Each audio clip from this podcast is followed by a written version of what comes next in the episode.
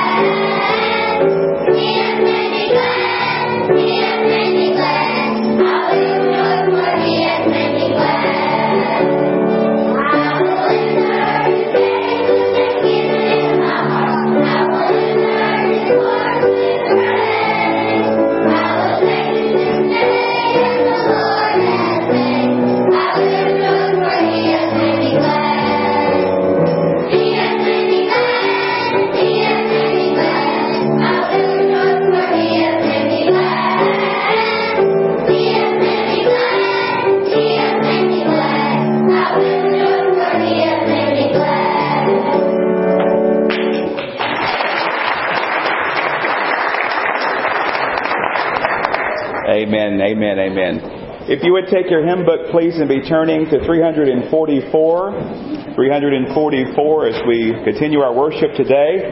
Uh, you probably know the first verse by heart, but may not know the second, third, and fourth verse. We want to sing this wonderful song. A lot of people think this is a children's song, but it's actually not a children's song necessarily. It's a Christian song.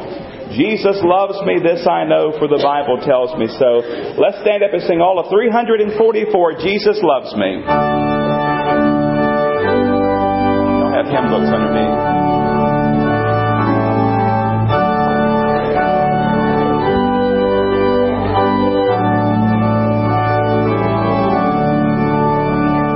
Jesus loves me, this I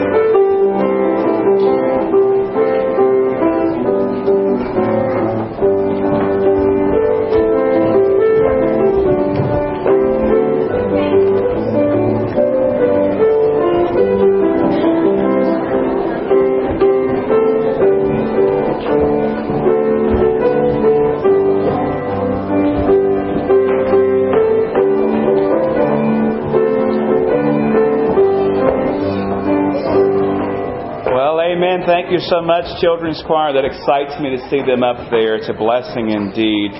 Open your Bibles this morning, please, to Revelation chapter 13. Revelation chapter 13, and also, if you would, go ahead and find and mark an Old Testament book as well, Daniel chapter 7. Daniel chapter 7. Revelation chapter 13 and Daniel chapter 7 will be there in just a few moments.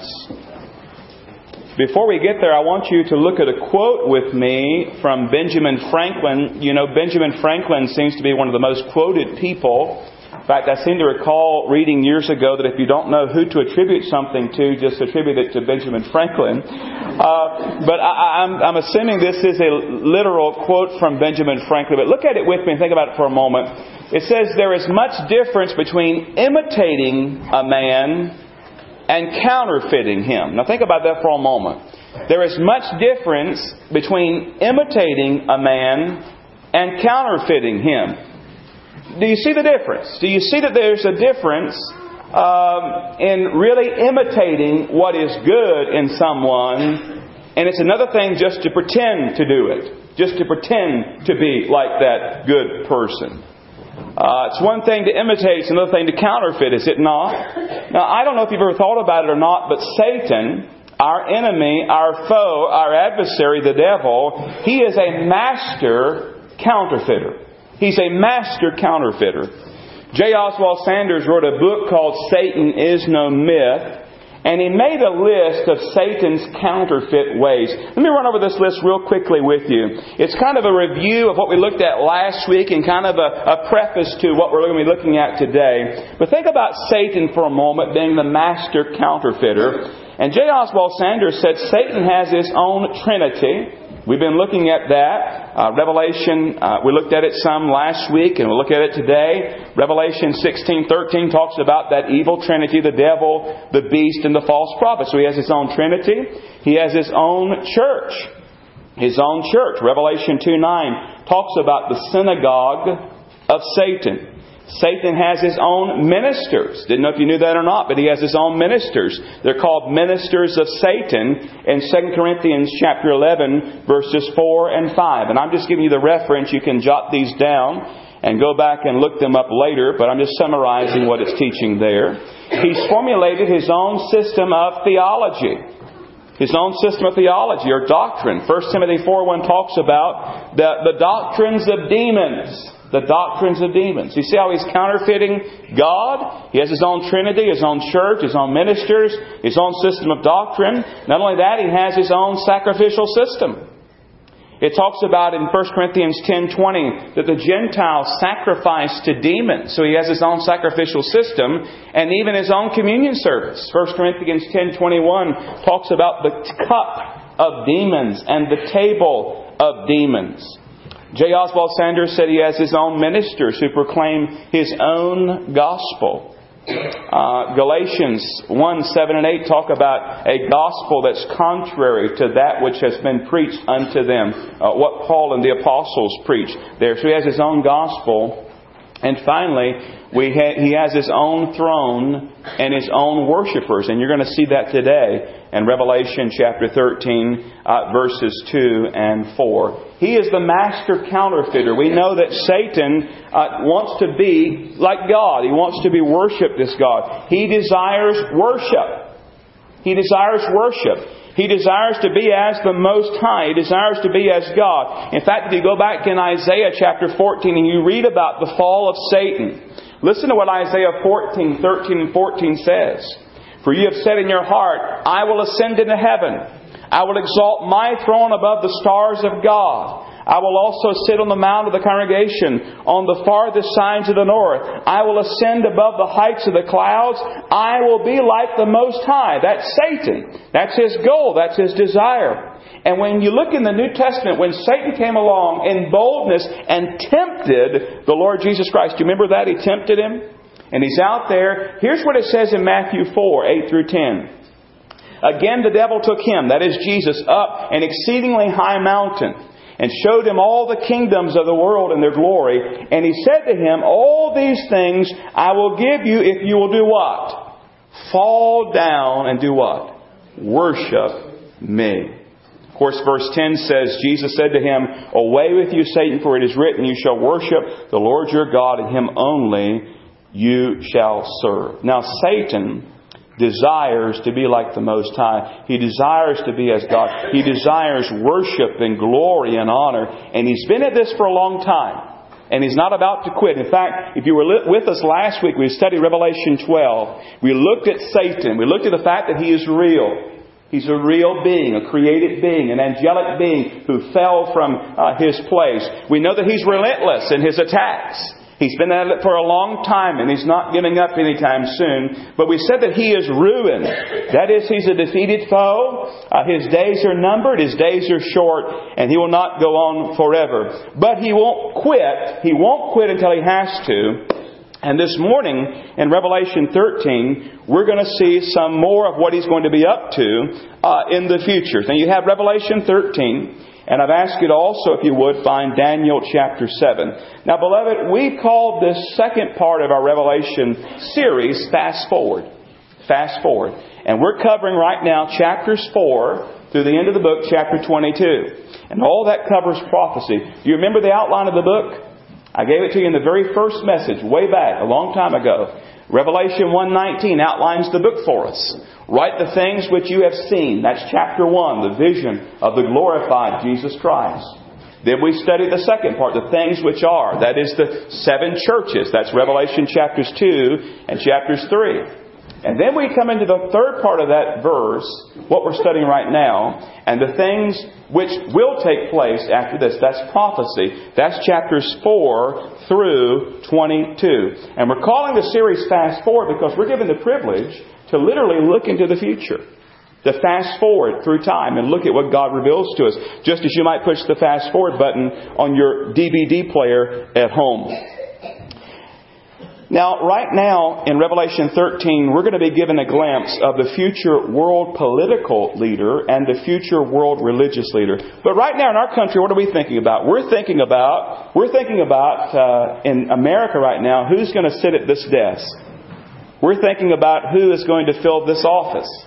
We're thinking about who's going to be the next president. And even though it's a ways down the road, the candidates are already coming out and they're saying, I'm, throwing my hat in the ring and I'm running.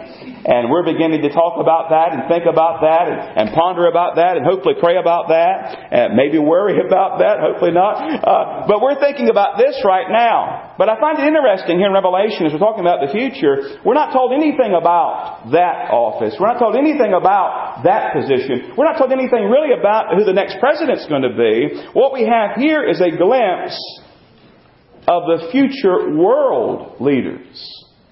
The world political leader and the world religious leader. And I'm just going to go ahead and answer the question that may be upon your mind this morning. No, I'm not going to hazard a guess. I'm not going to make a suggestion about who the Antichrist is. Now, many have been suggested through the years. And many of those who were suggested that, oh, this must be the Antichrist, they're dead now. But if truth be known, maybe they would have been the Antichrist. Have you ever thought about the fact that Satan does not know when Jesus Christ is coming again?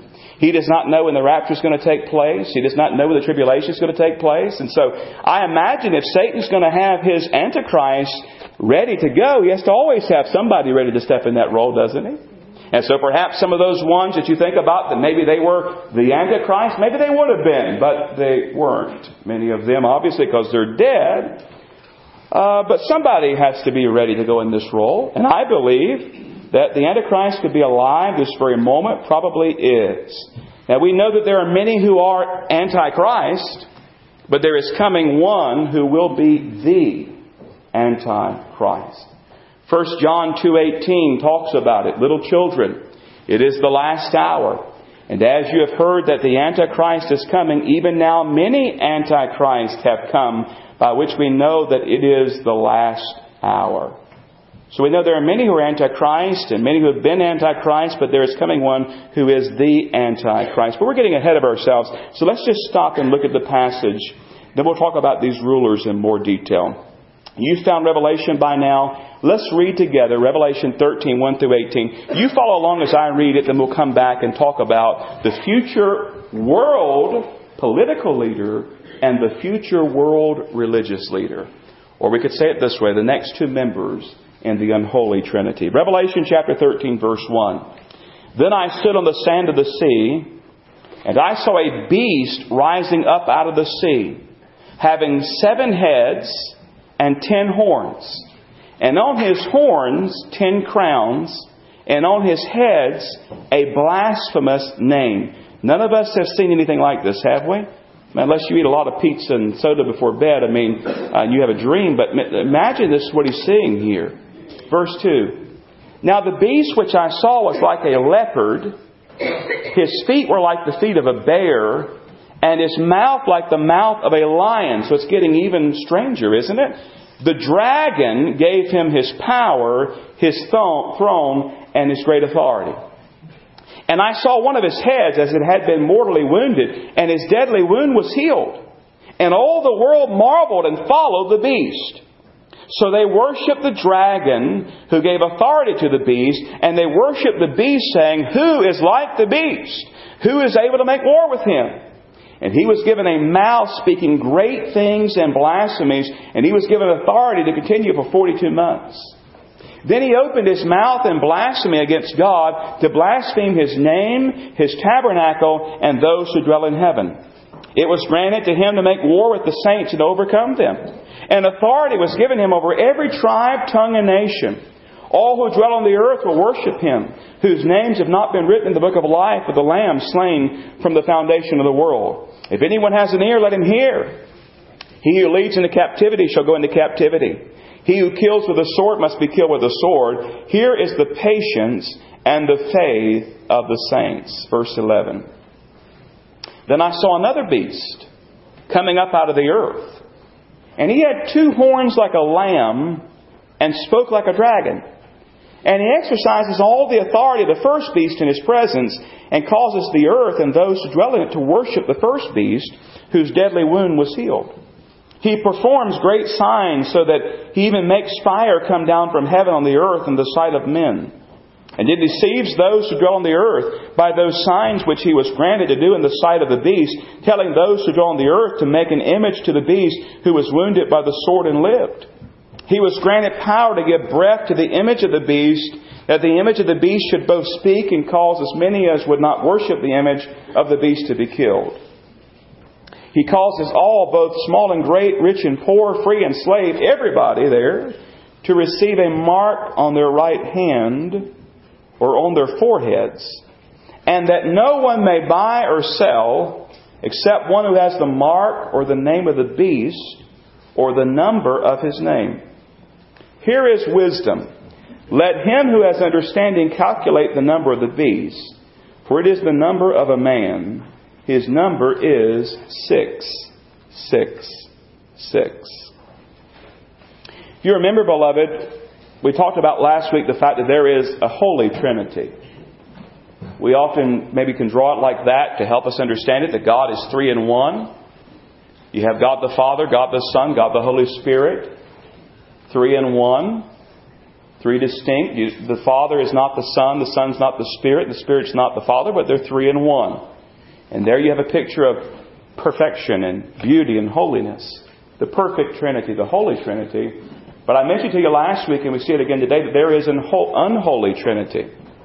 There is the Satan and Antichrist and false prophet making up this unholy Trinity. You see where they fall in relationship to the Holy Trinity. You have Satan in the position of the Father, you have the Antichrist in the position of the Son, and the false prophet in the position of the Holy Spirit. And you have in the unholy Trinity a picture of evil, wickedness, and destruction. And Satan is the great counterfeiter. Can you not see it in that? That he comes up with his own Trinity. And I think all of that will become much clearer as we go into these verses today. Now, there's a lot here. But I'm going to just try to give you the big picture, and I'm going to cover a lot of material in a short time. So can y'all listen fast? Can you listen fast? Last time we looked at the first member of the unholy trinity, Satan. We talked about the fact that he's real, he's relentless in his attack, but he's ruined, he's doomed, his days are numbered. Now we're going to look at the next two members of the unholy trinity, the Antichrist and the false prophet. So let's consider first of all the beast of the sea, that is the Antichrist, the future world political leader. We find him there in verses 1 through 8 in our passage, and he's pictured as a beast rising up from the sea. Now we know him better as the Antichrist. He's called by many different names in Scripture. If you go back to 2 Thessalonians chapter 2, he's called the man of sin. He's called the son of perdition. He's called the lawless one. But it's pretty, pretty uh, obvious there that the Antichrist is a man, he's a being, he's a man coming up, but with him comes a kingdom. Okay? He's a man, but he's also a kingdom, represents a kingdom. Now, here in Revelation 13, he's called a beast. This is the way that God sees him, a beast. And he's a beast that has seven heads and ten horns, and on the horns are ten crowns. I know that's hard to get your arms wrapped around and kind of hard to picture, but the seven heads there more than likely represent the seven world empires that have come throughout history. You have Egypt, Assyria, Babylon, Medo Persia, Greece, Rome, and then the Antichrist's final world kingdom. And it says about this beast with these heads and these horns and these crowns that he has um, feet like a leopard. Uh, uh, no, excuse me. He's like a leopard. He has feet like a bear and a mouth like a lion. So it's already strange enough looking at a beast with seven heads and ten horns and ten crowns. Now he looks like a leopard with feet like a bear and mouth like a lion. And that takes us back to what we see in Daniel chapter 7. Daniel chapter 7. So you can put your finger in Revelation and turn back to Daniel chapter 7 a moment. Now, in Daniel chapter 7, the lion represented the kingdom of Babylon. And the bear represented the next kingdom, Medo Persia.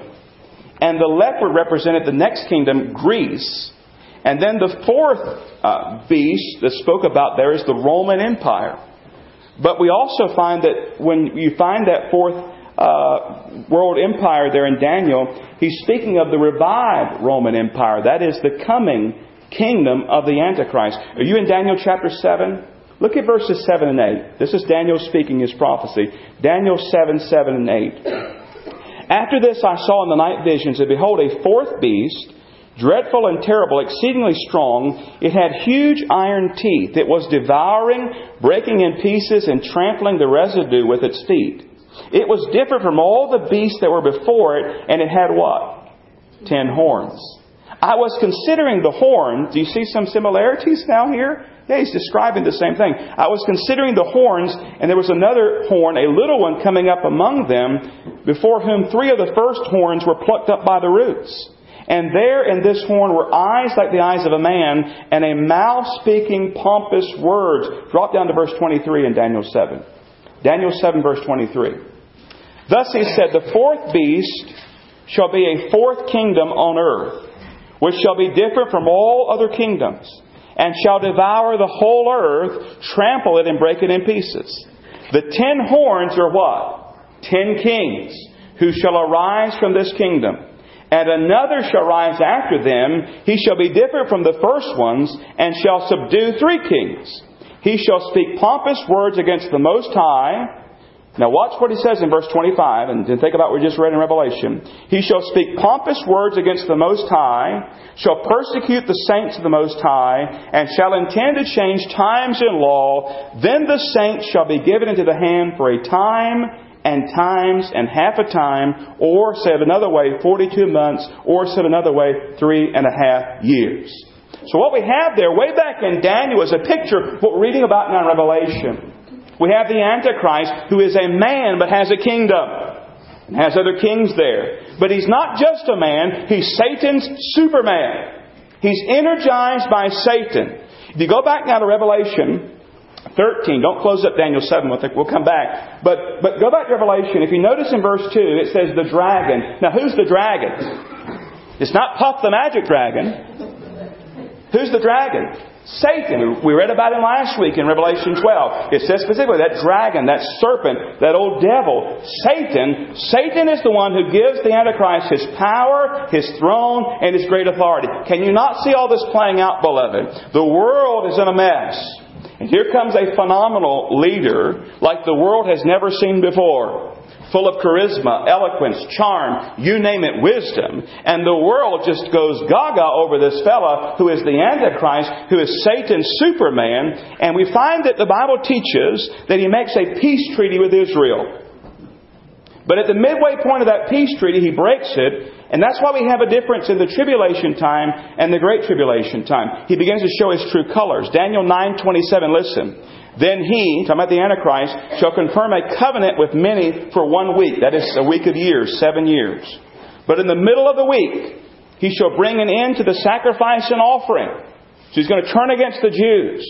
And on the wing of abomination shall be one who makes desolate, even until the consummation which is determined is poured out on the desolate. And so as I gave you that chart early on, and you notice there that the tribulation period is divided with three and a half years to three and a half years. As we understand from Daniel 9:27, he'll he'll form a covenant, a peace treaty with them in Israel, and so things will go well. But in the middle of it, he'll break it, and his true colors will be revealed. We find that he's going to be persecuting and blaspheming and all these things. And to make matters interesting here, did you notice? We talked about the great counterfeiter. You're back in Revelation 13, right? Satan works to create a resurrection like experience and a resurrection like event. Look back at Revelation 13:3. And I saw one of his heads as if it had been mortally wounded. And his deadly wound was what? Healed. So he's, he's killed, or apparently views, it seems that he's killed. Ever how Satan works all that out in deception, that he, he's dead, but then he comes back to life. And all the world marveled and followed the beast. So they worship the dragon who gave authority to the beast. And they worship the beast saying, Who is like the beast? Who is able to make war with him? You understand, beloved, as they worship the beast, who they're actually worshiping? They're worshiping the dragon. They're worshiping the Satan the one who gives the beast his authority and his power and his kingdom and his throne. And blasphemy is a real theme in this passage.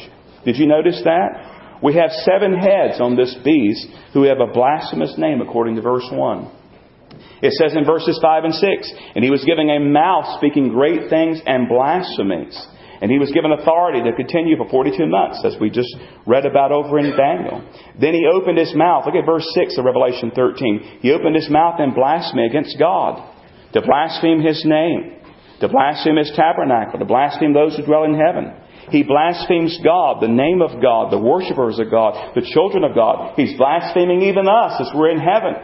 In fact, if you're doing the heaven study with us, I found it so interesting. In the very first day, in the very first day of homework, it talked about this particular verse in Revelation and said in there that um, uh, Satan slanders God's person, God's people, and God's place, heaven. But we find it doesn't stop at just blasphemy.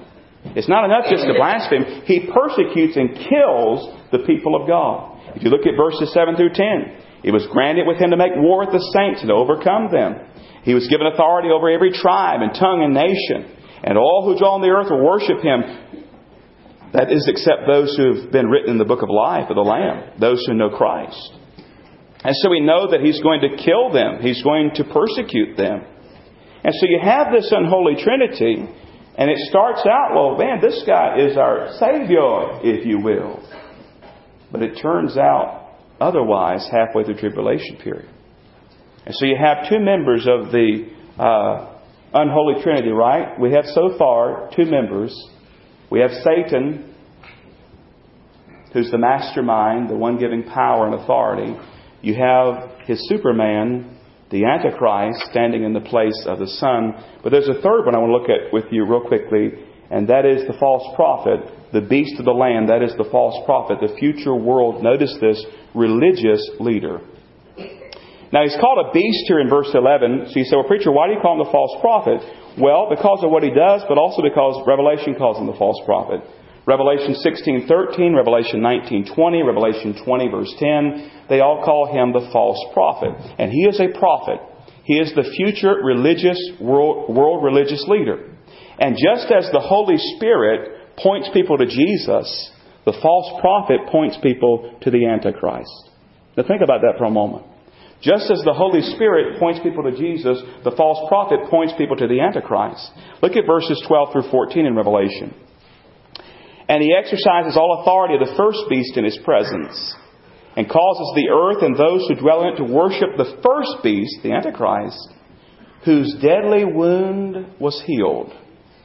He performs great signs so that he even makes fire come down from heaven. Don't you remember there's two witnesses that God has in Revelation, right? They make fire come down from heaven. Told you, isn't Satan the master counterfeiter? He makes fire come down from heaven on the earth in the sight of men. Now look at verse 14. And he deceives those who dwell on the earth by those signs which he was granted to do in the sight of the beast, telling those who dwell on the earth to make an image to the beast who was wounded by the sword and lived. He said, Listen, this beast is so wonderful. He was mortally wounded, came back to life. Let's create an image of this beast and let's worship it. And so we find he sets up an image for the people to worship, and somehow, through deception and working, the false prophet gives breath to this image.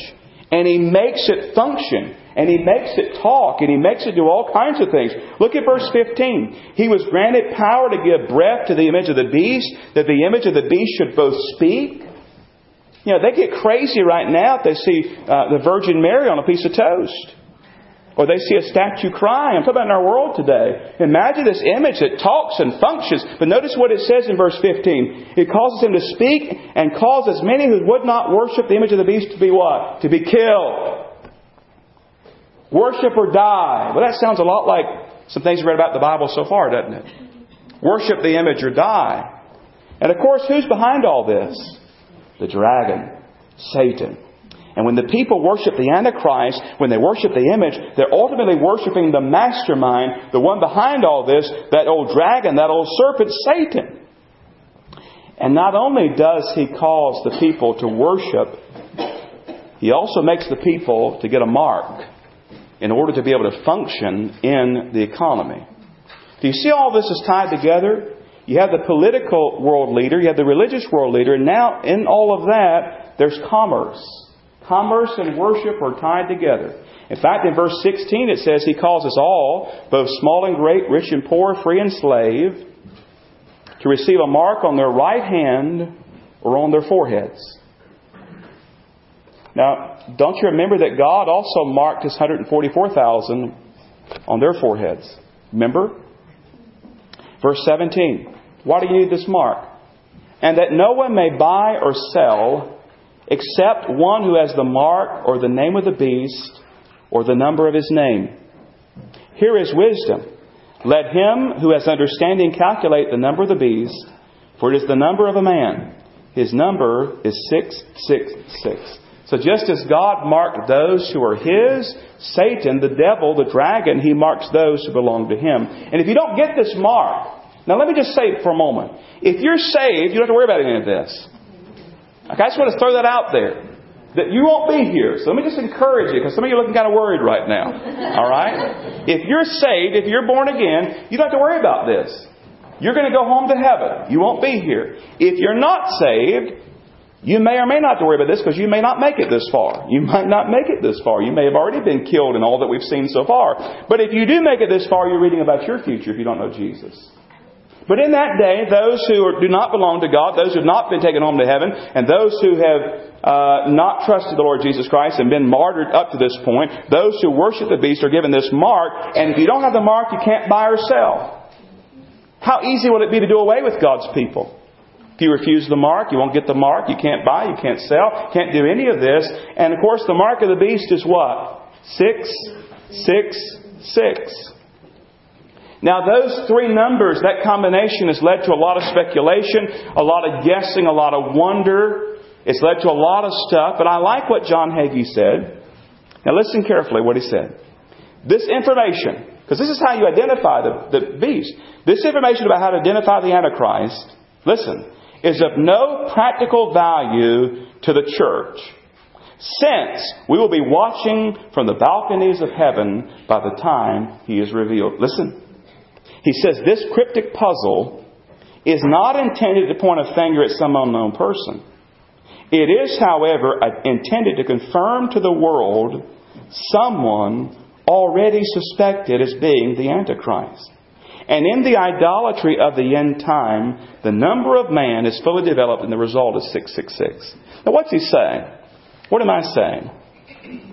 Don't worry about that. I think he's right. There's no practical value. I'm going to heaven.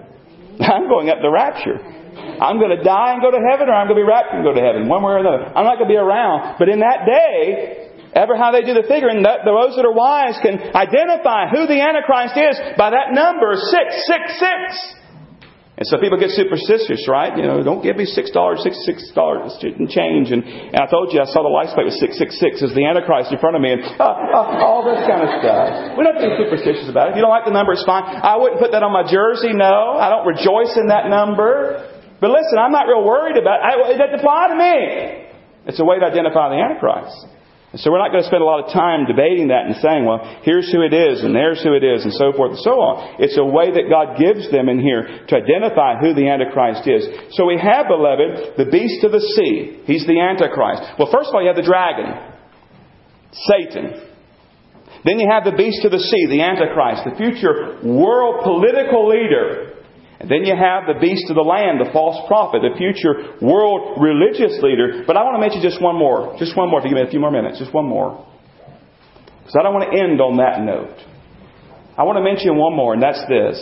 The lion of the tribe of Judah. The Lord Jesus Christ, the forever King of kings.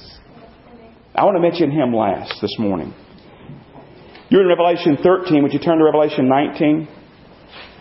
We've looked at the unholy Trinity. Now let's look at what happens. Revelation 19, verses 19 and 20. Revelation 19, 19 and 20.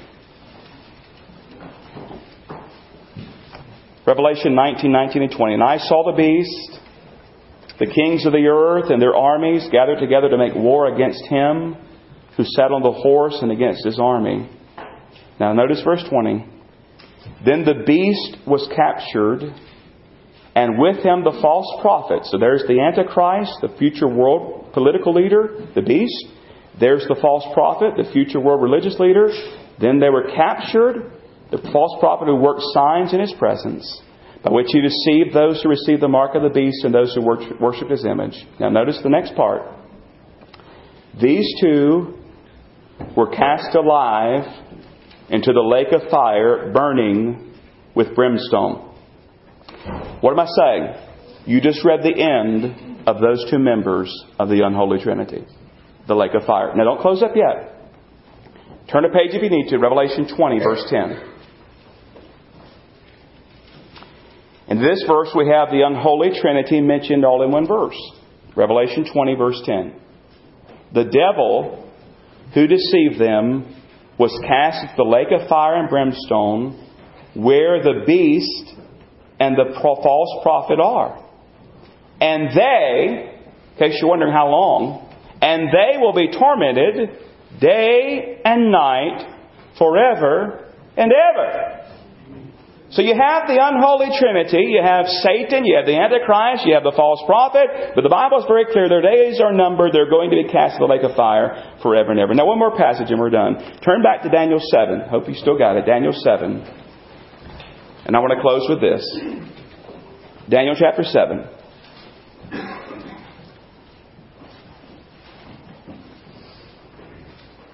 Daniel chapter 7, verse 9.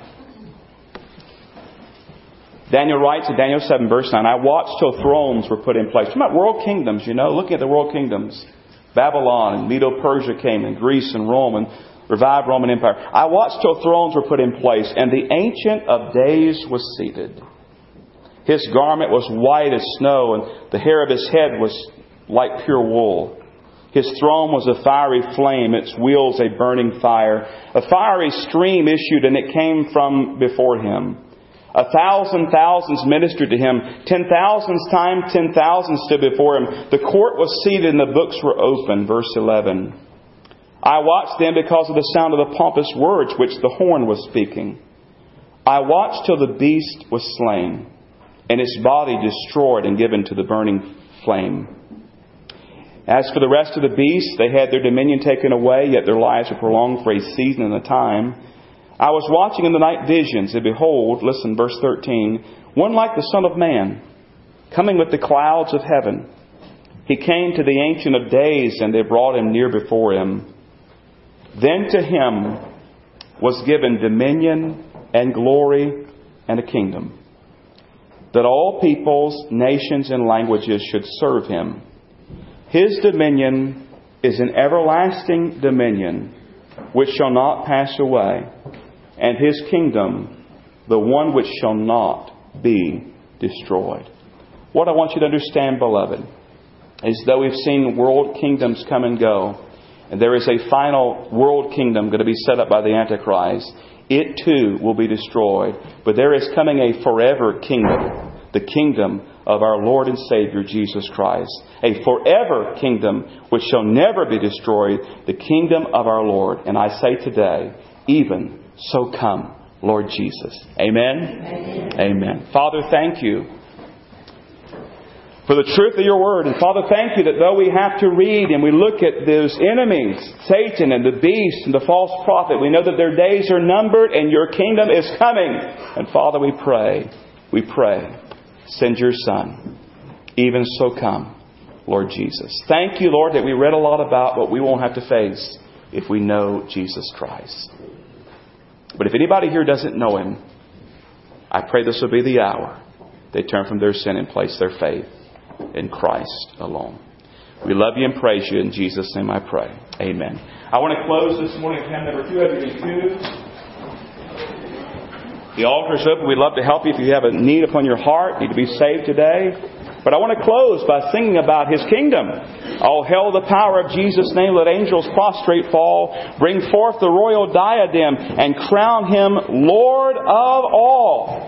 All these kingdoms have come and gone. And that final Antichrist kingdom is going to come and go too. But there's coming a forever kingdom, the kingdom of our Lord. Even so come, Lord Jesus. 202. Stand up and sing in victory today. Oh, hail the power. Jesus' name. 202.